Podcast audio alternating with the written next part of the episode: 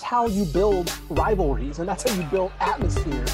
Edwards, three pointer, it's good! This team is right there with anybody else in, in the country.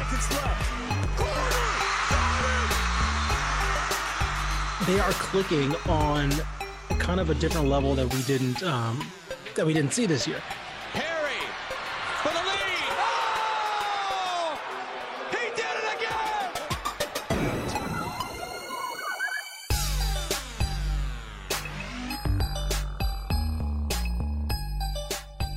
Hello, everybody, and welcome to another edition of the Zone Star State podcast. I'm Matthew Bruning. Joining me once again is Ishmael Johnson. Ish, how are you doing today? Um, you know, it's Tuesday afternoon, uh, the day after the national championship game. How how you feeling?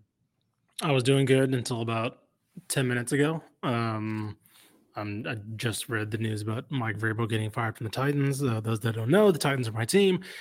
Um, but you know, I'm here to persevere and move on and and, and power through and do this podcast. Yeah, that's all right. That's all right. Derrick Henry's gone. Vrabel's gone. It's a, it's a new era.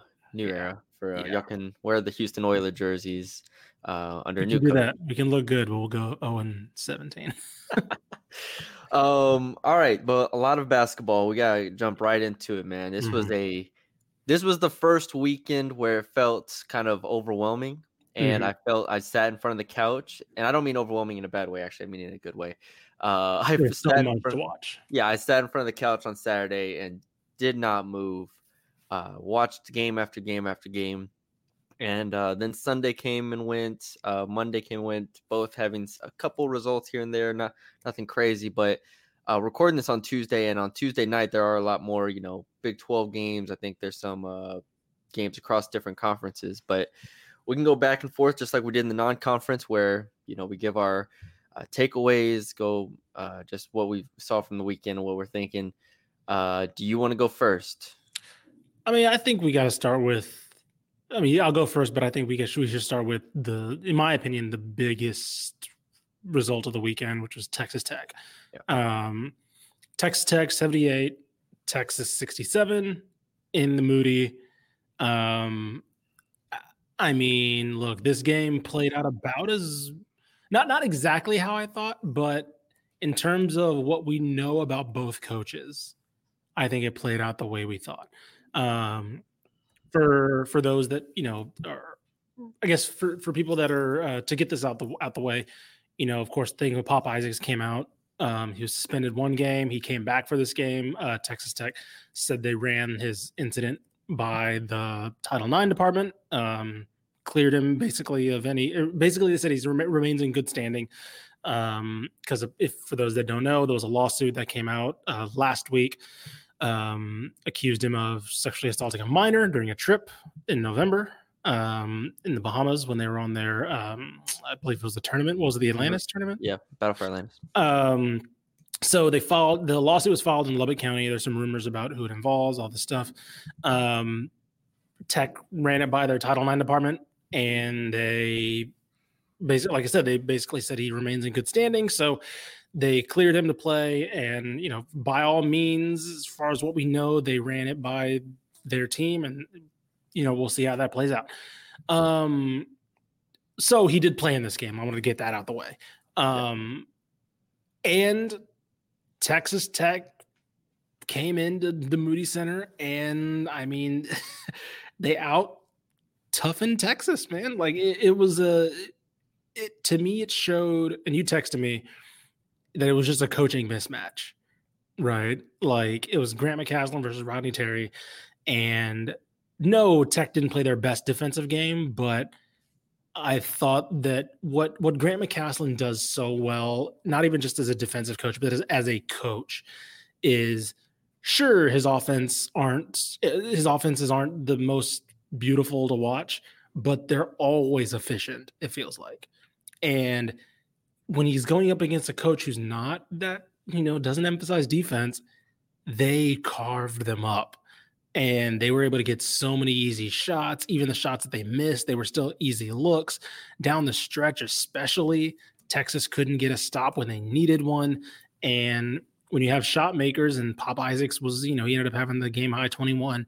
Um, Joe Toussaint as well started the game hot from three, and it was just like Texas couldn't get a stop to start the game or to end the game. And Tech, that's where Tech basically won it. Was they got out to the big lead, or they got out to a hot start offensively, and then uh, the defense finally clamped down better during the game and to end the game. They just uh, had enough to keep it up.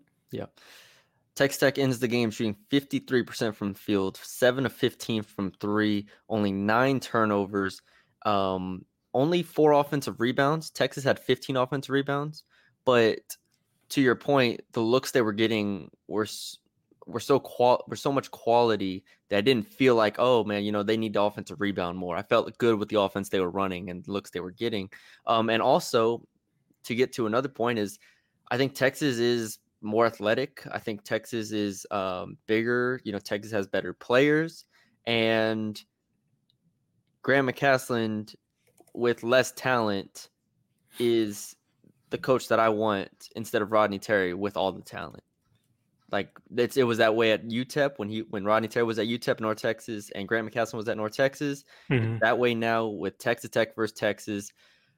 You watch those two on the sideline, and I have flashbacks of 2018, 2019, 2020, all the years where Grant McCasland just ran Rodney Terry out of the building. And I remember him holding that UTEP team to like 33 points when they had Souley Boum and mm-hmm. all these P5 dudes and they couldn't score the ball. Well, Grant McCasland just did it in the Moody Center against a top 20 Texas team and a team that I think we both can agree has more offensive firepower, has uh, more talent across the board. Tyrese Hunter, Max Abmas, uh, Dillon Mitchell, Kadin Shedrick. I, this is Dylan Disu. And Texas Tech just took it from start to finish. There was I mean, there was, you know, times Texas I thought could got back in the game, but Texas Tech overall just controlled it, was the vastly superior team, and Grant McCasland is the vastly superior head coach to Rodney Terry, and I just thought that was on full full display tonight or yeah. Saturday. And I think that for me, the I mean, we you know, this it, it was basically a, a summary of why we were hesitant on the Rodney Terry hire, right? Is like Tech, by all means, Tech is not the more talented team right? They're just not.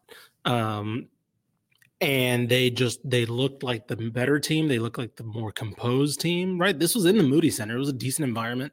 Yep. Um, and they just looked like the more composed team. And Texas brought back a lot of that team from last year. And you wouldn't have been able to figure out that one team was the Elite Eight team and one team was the new team under the head under for um, first year head coach in the Power Five. So like I don't know. We'll see. Uh, we'll see how things pan out. But this it kind of continues that cascade of like, okay, Texas, what's kind of happening here? Um, so yeah, I don't know. And I believe they're still ranked in the AP poll, which I think is nuts. Are they really? I think so. Well, Let me double check. If, if they lose tonight against Cincinnati, it'll it won't matter. They are literally 25th right now, which Cincinnati, is still again that's nuts. They they're not. A, this is not a ranked team. No. Um, Brock Cunningham ends the game 31 minutes, 0 of 2 shooting, 5 rebounds, 0 assists, 0 steals, 0 blocks, 1 turnover, 5 fouls. Look, I I yeah. This is getting old, but it gets to a point where at least like when when Beard was playing him, he just like smothered the floor in defense, right? It was just like we're gonna put him out there, we're gonna put a bunch of these other guys out there, right? We're gonna we're just gonna like no one's scoring, right? Is like that was kind of the lineup that he would kind of be in. Now it feels like it's like, okay, we need him out there because no one else is defending. Mm-hmm. so we need somebody out there. And it's like, man, when you have nobody else, nobody else er, er, if you would yeah when you have nobody else helping him out on defense it like he he becomes a liability because he's not scoring so i don't know that was uh, he made sense on a Chris Beard team. He does not make sense on a roddy Terry team. Nope. They are 54th in the country in defense currently. Um, just a, a staggering kind of drop off from where they've been. Um, even under Shaka, they weren't that low. I'm looking last time they were 54th in defense. Let's see how far I got to go. I don't even see one outside the top 40, and I'm on 2014 right now. Okay, 2014, Rick Barnes, 53rd in defense. So that's the last time they were outside the top 50 in defense on KenPom. So yeah, um, Texas, like you said, not a top 25 team. I don't think Texas Tech is a top 25 team, but that's a great win for Grant McCasland and that um, squad. And we'll see um, what they have moving forward. Who they play tonight? Uh, Oklahoma State at home. So potentially could be 2 0. for Texas Tech. Texas plays Cincinnati on the road. They are five point underdogs in that one. If they lose that, we are just off the rails, off the rails for Texas if they lose to Cincinnati. Which I was about to, I'll say that, that that Houston game is all of a sudden looking. When do they play Houston? Uh, let's see. They play them January, the end of the month, January 29th. Okay. Okay, I, That's thought, I thought it was like next week. I was like, no, oh, but st- still, I mean, like I, I ain't expecting nothing to change in the next. all right, they play weeks. Baylor the twentieth. I don't feel great about that. Yeah. Okay. Um, I think we should hit on uh, the main women's basketball topic real quick, which is Sedona Prince. Um, Yeah. Yeah. out, uh, broken finger, uh, had surgery on it. TCU then loses to Oklahoma State, sixty-seven to fifty-nine, at home, and just like that, TCU. TCU is in a situation where I don't know. Like I don't, they're not going to be a bottom feeder in the Big Twelve if Sedona Prince misses what? How much time do you think she misses here? Um, I mean, it. I would expect Three weeks, four weeks? I was about to say I would expect the end of the month. Um, it was you know it's a finger. It's not you know it's not her whole hand.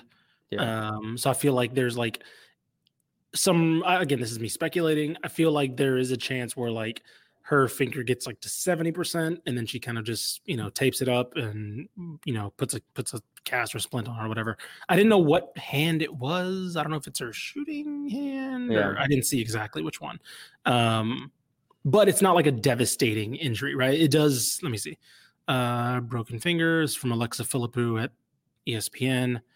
Um, she doesn't specify. I don't think there'd be a timetable. I just feel like three or four weeks it would be. Right, I was about to say I don't think there. But again, she's not out for the year, right? So they're one and two now overall. The next two two games are at Texas, which Texas I don't have them on my docket right now, but Texas is just rolling. They beat the heck out of West Virginia. Um, Texas, Madison Booker. I said this. I Schaefer said Rori. Harmon's injury is going to speed like jumpstart Madison Booker's All American campaign. Yeah. Because like I think I think since she's been out, she's averaged like 18 and eight and like six. Yeah. The freshman All American team this year is going to be absolutely nuts. It's going to be It's gonna be players that average like stupid. 18, 18, 20, you know. This is gonna be one of those like, hey, can we speed up to get these girls like in the Olympics or something? Because these are gonna the be like this is gonna be stupid. Um, but yeah, at Texas, so that's you know we project that probably as a loss. But then at Houston, which that's a big game because you probably need to win. That Houston's been struggling. Then home Mhm. against Kansas State, at Iowa State. Those are two games that they'll probably be underdogs in without Prince. And at that point, then you get UCF, Texas Tech, Kansas, Oklahoma, Texas. Like it, it's it doesn't get really much easier here uh, for TCU outside of I think that Houston game. And so the expectations I think drop significantly now with Prince sidelined, and they're one and two right now. If they can just try to stay at 500, I think, well, uh, then get Prince back, I think you're you're in a good spot. But that might be asking a lot. Yeah, I do wonder. Like, I'm not saying this is like, oh, it's a good thing that she's out, but I do like we were talking about how like, how many issues they had without with everybody but Prince and Connor. I do wonder if it's like okay, if they can figure so, again, it's they're not going to be as good of a team clearly, um, but I do wonder if it's like if it's the if it's not the worst thing in the world to maybe figure some things out without her um, by the time she gets back. Because again, it's not a leg, it's not you know it's a, it's a finger. Yeah. So like hopefully she gets back to you know 100 percent pretty quickly. And so I do wonder like if it's not the worst thing to like go through a couple weeks of like okay, let's figure out some offense without our giant six seven post player. Well, the question becomes if they end up going 500 in conference, is that enough to get them in the tournament? Sure, sure. Like that, that, that the tournament, I do, I do think becomes a question mark if you are below 500 or at 500 because you don't have Easily. they don't have the non-conference wins, which we've talked about. Like the non-conference is their best win is Nebraska, and after Mhm. that it is Rice. Like that, that's that's the non-conference for them. So yeah, it's I agree. Like it's good to go through it, but at the same time, they can't fall off a cliff. If that happens, this might not be a tournament team, and that Sure, would sure. be very very sad if that did happen. Yeah. Um, go ahead. It's your your turn. Who you got? Uh, let's see. Let's go. You want to go to? You want to go to Memphis? Oh yeah, Talk let's do it. That was fun. All right. Well, it wasn't fun for SMU fans. That was fun. It was a was a fun, fun that too was fun. I don't know. I, I was I came away encouraged. Um, so SMU Memphis, we mentioned this one. This was on Sunday. Uh, Memphis 62, SMU 59. I mean, this was a for the first half, especially.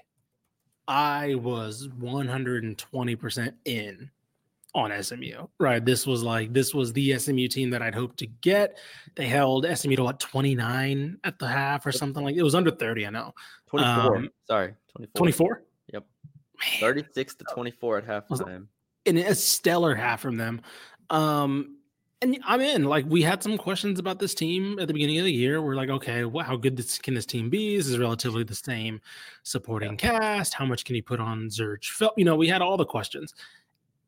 I, I, I- man, this team's just good. And of course, they, you know, Jahvon Quinerly hits like a crazy shot Yeah. to win the game for SMU. Um, you know, I honestly, look, it's it's you know contested three. What are you gonna do, right? It's a tie game. You're you're Yeah. okay giving up a He three. was two of 11 from the field before that shot. Jeez, two of that's that's nuts. Um, and I don't know, man. Like SM, like the issues with SMU are gonna be the issues with SMU, which is like, okay, yeah, you kind of would like for Zhuric Phelps to be a more efficient scorer because he's really he's really struggling from the field. Um, but like if you're playing defense the way they do, and it's not like they're lacking scoring. They have team oriented scoring, right? There's I think the issue with them is Zhuric Phelps hasn't taken that leap to be that guy that they would need, right? But they're still like a well-rounded enough team to where they have enough offense and have enough shooting to be able to stay in games against teams like Memphis. Um, but when it gets down to crunch time, yeah, okay, that's when the issues kind of come back, um, in my opinion. But overall, like I, I came away, I came away impressed. I really did. Like they went to Memphis, right? I think this team can absolutely beat Memphis. Um, Yep. and so yeah, I don't know. I'm not. Um, I, I came away encouraged, and but I know it was still a frustrating loss. Yeah. Um I for some reason love teams that have like blatant identities and that Mhm. stick to them no matter what, good or bad. And SMU ends the game shooting 33.8% from the field, 3 of 21 from 3, 12 of 21 from the free throw line, 19 offensive boards. It, it's turned into like they're just I, I agree with you that they can score, and I think against worse teams than Memphis, they'll be able to score the ball. Um, like you said, the problem comes in these crunch time situations where Memphis is on a run and maybe they hit a couple shots. And I've been there. I've covered North Texas teams where you've covered Texas State teams where it's like, all right, the offense isn't there; it's a defensive team, and so when a team hits a couple shots, you need a guy to counter it. Yeah, And we've seen those teams have players to counter it. SMU right now, Zhuric Phelps is not quite efficient enough to be that guy. I think the way that they counter is offensive rebounds and trying to get the like easy paint points. Like Tyreek Smith had went five of seven, was the leading scorer, the only player in double figures for SMU, 12 points. Um, like those are the type of plays they have to make, and that's hard to rely on against good teams. So uh, but still, like you, I left the game encouraged. I think SMU is currently the third best team in the American. Uh, North Texas is is pushing for that. They've played a lot better, but uh, SMU is right there with eh, with North Texas fighting for that third spot, which is a, a really good position considering where they were last year. Um, and yeah, they're 15th and they're now 15th in KenPom on defense. So just Man. nobody's scoring. nobody's scoring on. Nobody's scoring when that this game happens. All right. Um let's bounce to let you know let's let's keep it in the American. Yep. And let's talk about UTSA and Rice. The Super Bowl that, w- that was played in a rec gym in Houston. And I don't want to dog on Rice too much because you know maybe that was out of their control. Uh but Sure. let's just say when you turned on UTSA versus Rice, You would have thought you were watch- was- you, would have thought you were watching practice. Or yes, something. and it was being played in a rec center. You're like, you know what? This strangely feels appropriate for this game. This feels like um, I'm in the right place. yeah, yeah. UTSA and Rice go back and forth. UTSA starts off strong. Rice comes back. Uh, the two go back and forth, battling it out on the hardwood. If it was even wood that they were playing on, I don't know. Um, in front of a packed gym with like a thousand people. if that. And it goes to overtime. UTSA pulls out the 89 to 82 win. And Rice is officially, in my opinion, the worst team in the American Athletic Conference. UTSA, we called it. I posted the clip. We called We it. did. UTSA was going to beat Rice because UTSA at this point is a better team than Rice. Jordan Ivy Curry, 15 points, only three of nine shooting, but eight of nine at the free throw line. Uh, Linguard, 24 points for UTSA. Fuller Jr., 23 points. There's no answers. Rice just for, allows UTSA to shoot 14 of 31 th- at the three point line. And uh, I was, again, just blown away by how poorly UT Rice defends, by po- how poorly they are constructed, and how poorly they play overall. This is just not a good team and the worst team in the American. Yeah. Um, for those that don't know, you know, I think they announced what was, what was it, some structural issues or No, I something. thought I thought there was a leak or something. there was some There was leak or water something damage at Rice's somewhere. arena, and so they had to go to St. Thomas, a Division three school, Yeah. um, to play this game. So, uh, yeah, Uh, I don't know, man. Like I'm texting. I'm texting ish updates as Yeah. game- because Lord knows nobody should be watching this game. nobody should be watching this. game. and I have it on my phone. I, I don't even. I'm not even on the television watching it because I'm watching other good games at this point. I have it on my phone, and I'm just texting ish. UTSA sent they sent it to overtime, and then it's like, all right, here goes overtime, and then UTSA just pulls away. You're like, all right, it's over. Rice has no answers, and Rice. Rice is um I don't know how many games they win in conference. Like I don't know if they win like they play UTSA again, but this time it's at UTSA Mhm. and they'll probably lose that game. Temple on the road probably lose that game. So, yeah, a, a three win conference season is very much on the table. Yeah. And I just think it has to be the end of the Scott Pera tenure. I, I I, understand like- there's challenges at Rice, but this it should not be the standard. I think like when you, yeah, when you're falling behind. Let, let's put for for for those who are unaware, we're putting the why is like, oh, why is you losing the UTSA so bad? Listen, UTSA, their head coach Steve Henson, is in his last year of a contract. Nobody coaches in the last year of a contract. You either fire them or extend them, and they don't have the money to fire him and he has no other option but to just coach out this year with a team that is brand new, except Jordan Ivy Curry, who came back um, after transferring to Pacific, after his whole team transferred because they were like, "There's no future here." Yep. and they beat Rice, playing a game that Rice theoretically wants to play, which is an up and down kind of offensive game. With Rice returning three of their four best players from last year, right? I mean, at least Evee, At least? Fiedler, Like, Mason, Yeah, Fiedler, top of my Mason. Evee, like Those like that, yeah. that core. yeah, that core. I don't know. I don't know, man. Like I, losing to this team, I don't know, man. This is the dagger. It's the dagger. Yeah, this We're this is- done. We're done with this. I'm not. Yeah. We're never talking about Rice on this podcast again. Where I don't care if they beat Memphis in the next game. I'm not talking about them. Yeah. Rice is done. However, on the other side, let's be positive for a second. Shout out UTSA for getting this win because Listen, I was about to say, do you want to talk about a team that's like, I'll give, I'll give they're them. fighting. They're playing for Steve Henson. They're fighting a little bit, right? UAB they lost by two on a buzzer beater at home. They come back, beat Rice in overtime. They play Memphis next. They're gonna get beat by 25, but that's okay. Yeah, I was just about to say, what if they go above 500? But I was like, no, never mind. They got next time. um look the career arc for for UTSA is very much like you know in the gutters for so long that we start feeling bad for you and once you start showing showing some life we will respect it Mhm. So we respect the effort in these two conference games and Sure. so get over the Memphis game try to get a couple more couple wins in here um I'm just saying I wouldn't be surprised if UTSA ends with a better record than Rice KenPom has Rice projected as the last place team in the American now. Yeah, it's it's done it's done Quick shout out, uh, the women's team 2 and 0. So the good side of Rice basketball, yes 2 and 0 in conference. So, shout out to them yeah um, all right where are we at All right, let's. We spent enough time not talking about um, the biggest crime of the weekend. oh yes uh, TCU and Kansas. Uh, okay, we're gonna go to Phog Allen. Uh, T or excuse me, Kansas 83, TCU 81. If you're a TCU fan, you probably know where I'm going with this. Um, I mean, look, TCU won this game. Yeah.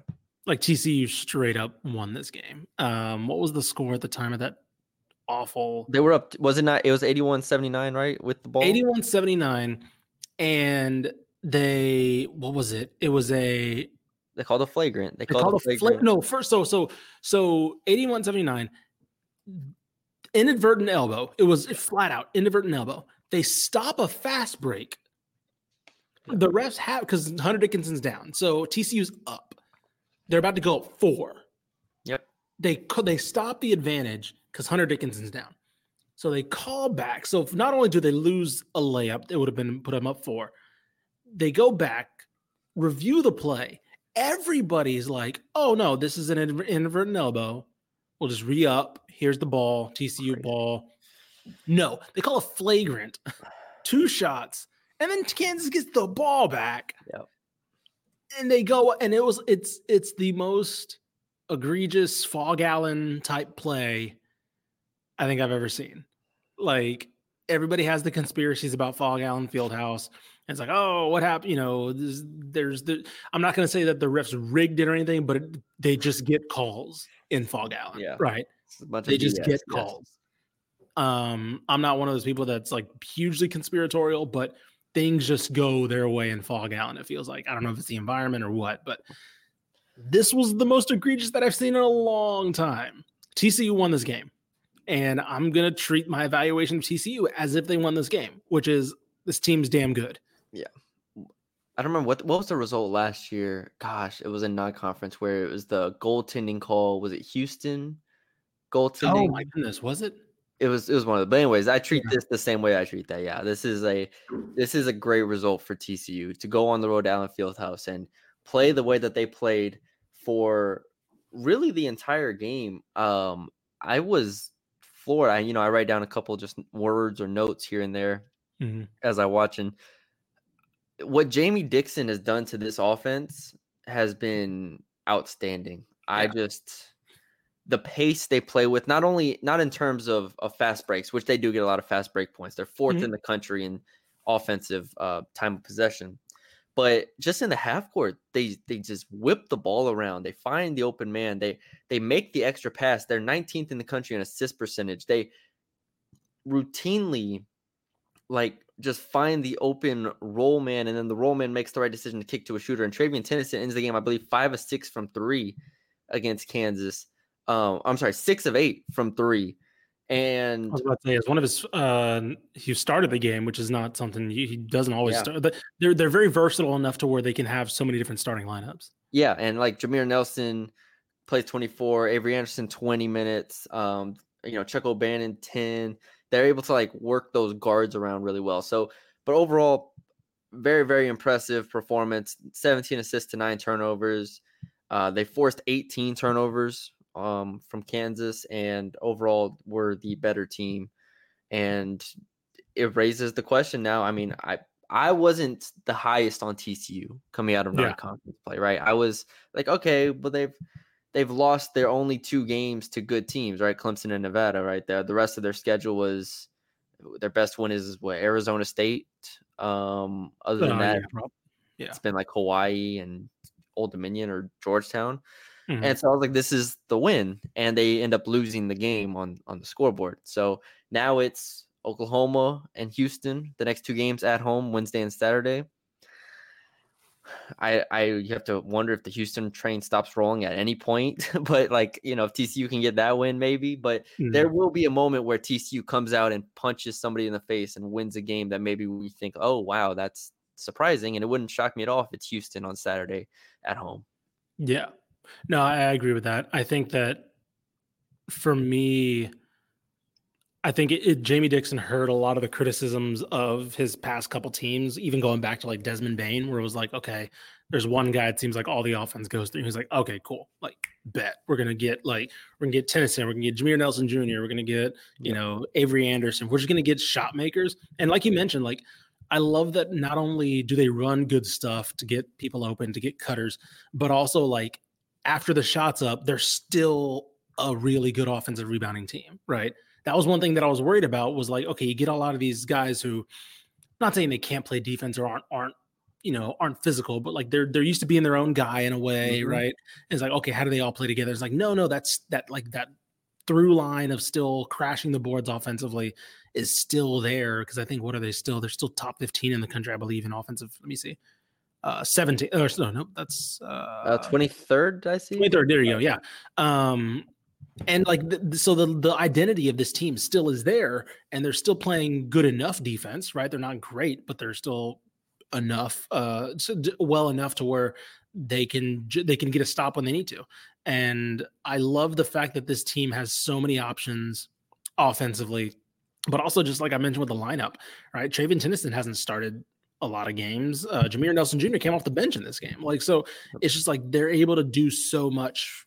And like I think this the length of this lineup that they started, Miller, Tennyson, Peavy, Anderson, Ude, that's a long lineup, right?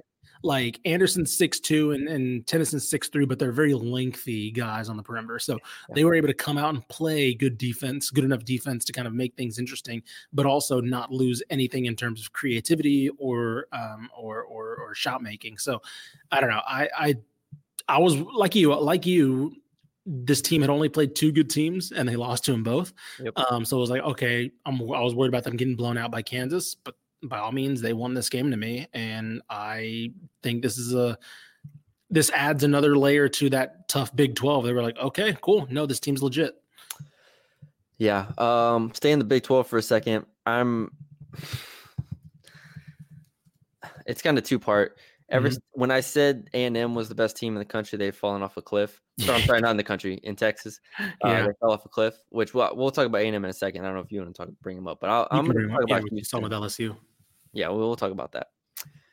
Uh, I want to talk about Houston real quick because I just they they continue to stay out of the top spot in the AP poll, hmm and you know polls are polls, but what they did to West Virginia on Saturday was not normal.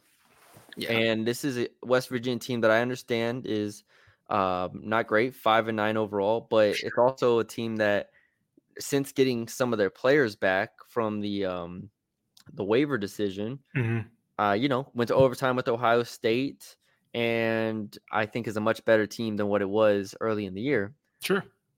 And Houston just beat the brakes off of them. They were up 40 at one point. And so now it becomes undeniable to where Houston is beating teams that are good, not great, but good, mm-hmm. beating them like a drum. And now they have Iowa State on the road today. And this is the game to me that's going to really solidify it. I think Houston wins this game. I think Houston goes on the road and shuts Iowa State down, holds holds them to like under 60 and wins the game and says, All right, we are the number one team in the country. And this is the stretch. Iowa State on the road, TCU on the road. If they can win both of those games, they're undisputed. They're the number one team in the country, and they are the best team in the country if they win both. Yeah. No, I you're I'm running out of things to say about them because like I'm waiting for kind of the marquee matchups because it's like they're doing everything they can against these lesser competition. Like they're literally like, you know, you, you would want to see them destroy these teams, and they are right. Mhm. And so it's like, okay, I can't even make a a strength of schedule, qual- common oppo- or quality of opponent argument because like this is what you would want them to do to lesser opponents is put the put you know put the the the boot on them. and so yeah i iowa state is going to be a good barometer. Um but then like even you look look i'm, i'm going to ask you this. Look at their next five games. Iowa state at iowa state at tcu home against tech home against ucf at byu where's the loss that you would put your money to right now Like I said, I think TCU on the road is probably the one I'm scared of. sure That's probably the only that's that's the one to me. Like Iowa State in theory could be a loss, right? I'm not Mhm. denying that. Sure. But TCU on the road is probably the only one I'm like maybe they could lose it, but they're not losing to Texas Tech at home. They're not losing to UCF at home. like honestly, BYU, BYU Cincinnati by double digits Yeah. Uh BYU on the road is tricky, right? We we joked about that. Like that's a that's a tough place to play. yeah Um but still, I expect them to win that game. And so, yeah, I agree. It's we get through this conference like Kansas to me is is a great team. Baylor is a, is a very good team. Mhm. Outside of those two, I think like Houston should be favored against everybody else in the conference, regardless of where they play. Sure. I think so too. All right. Uh, do you have any else? Anything else? No, uh, I'll let you go. I'll let you talk a little bit about A and M because I know they played Yeah. uh, Yeah. LSU, and I was confused by how that game went.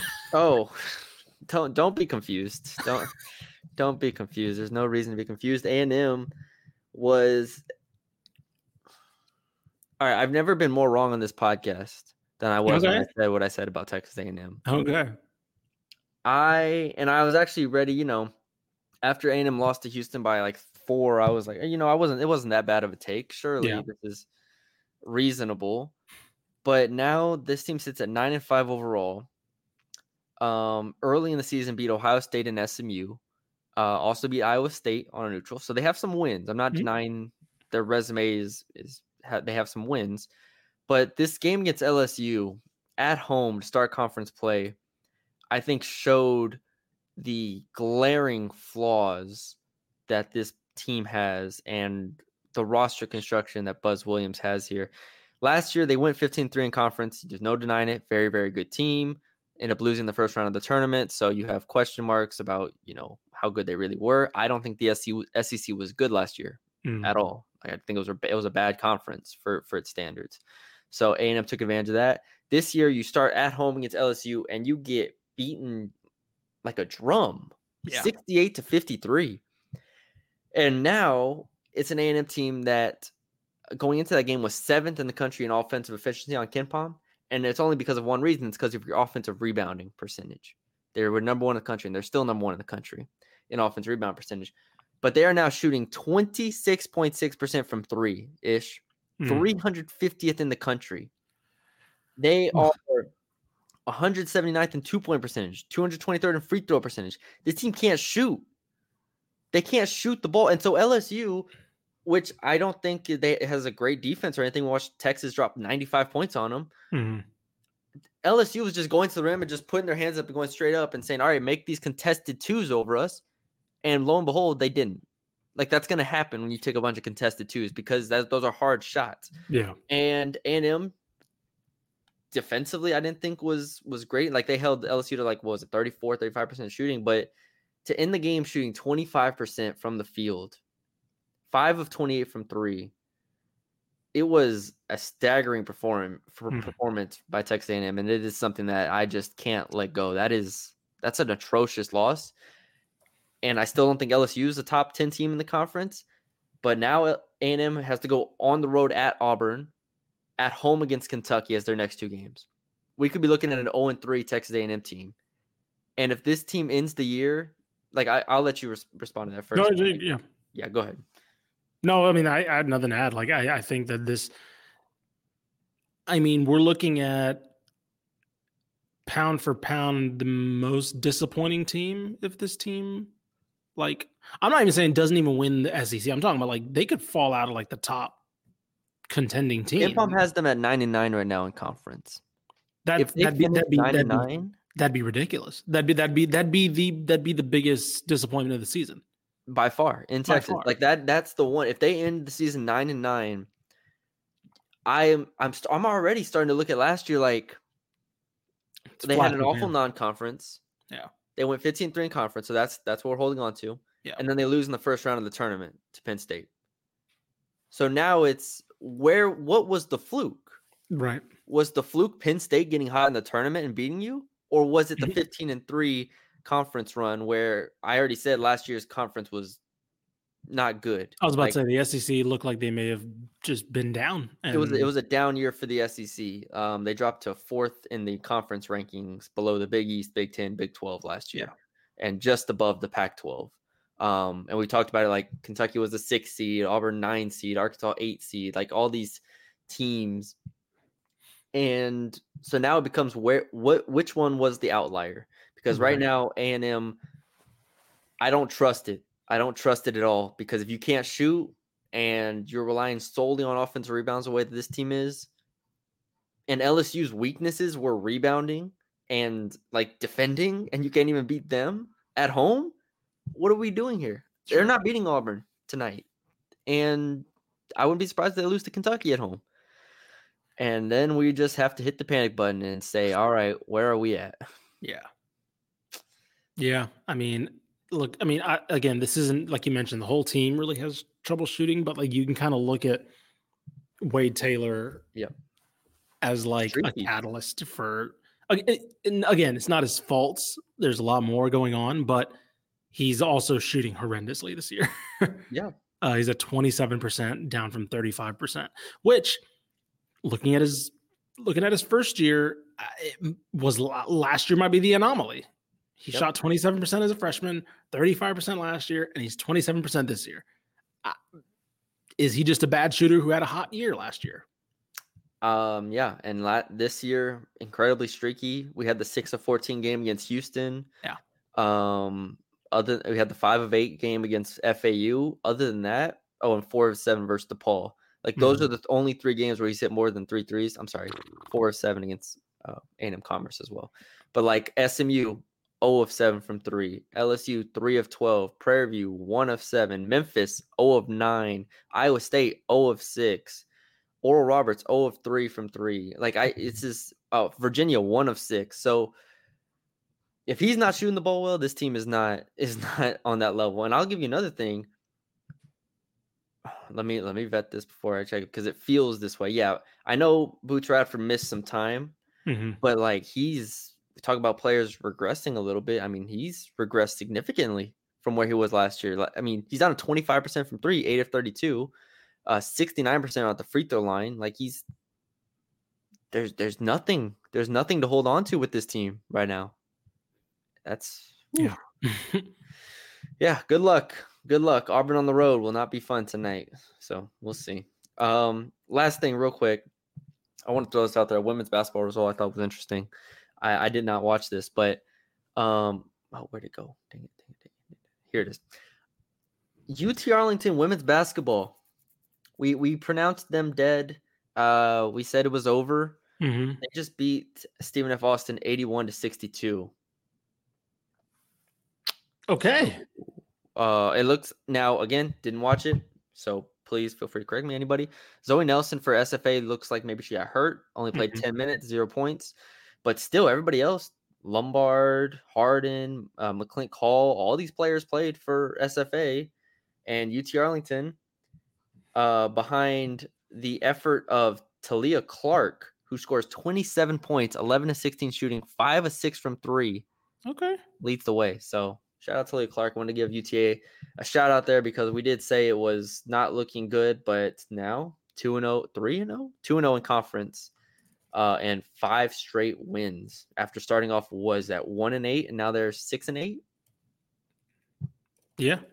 Okay. There we go. Yeah, There we go. A little bit of a little bit. We'll, we'll see. We'll see. Um, so yeah, credit to them, and we'll see how that continues to go as we get more results. A lot of teams have only played one or two uh, conference games at this point, but I want to give them a shout out on like that. All right, that's all we got. A lot of games will be tonight and on Tuesday, and then Wednesday. Um, and so we'll be back Friday to recap those and um, talk about anything else that um, breaks as well. Uh, I think this was a good podcast to kind of get our overall thoughts on a lot of teams because now we're now it's getting real, and so now we see Yep. how the dust settles. All right, All uh, that's all we got. Hope y'all enjoyed the episode. Leave us a five star rating review on Apple, Spotify. Uh, subscribe to the YouTube channel if you have not already. Thank you all for joining us. Uh, we'll be back on Friday. We will talk to y'all then.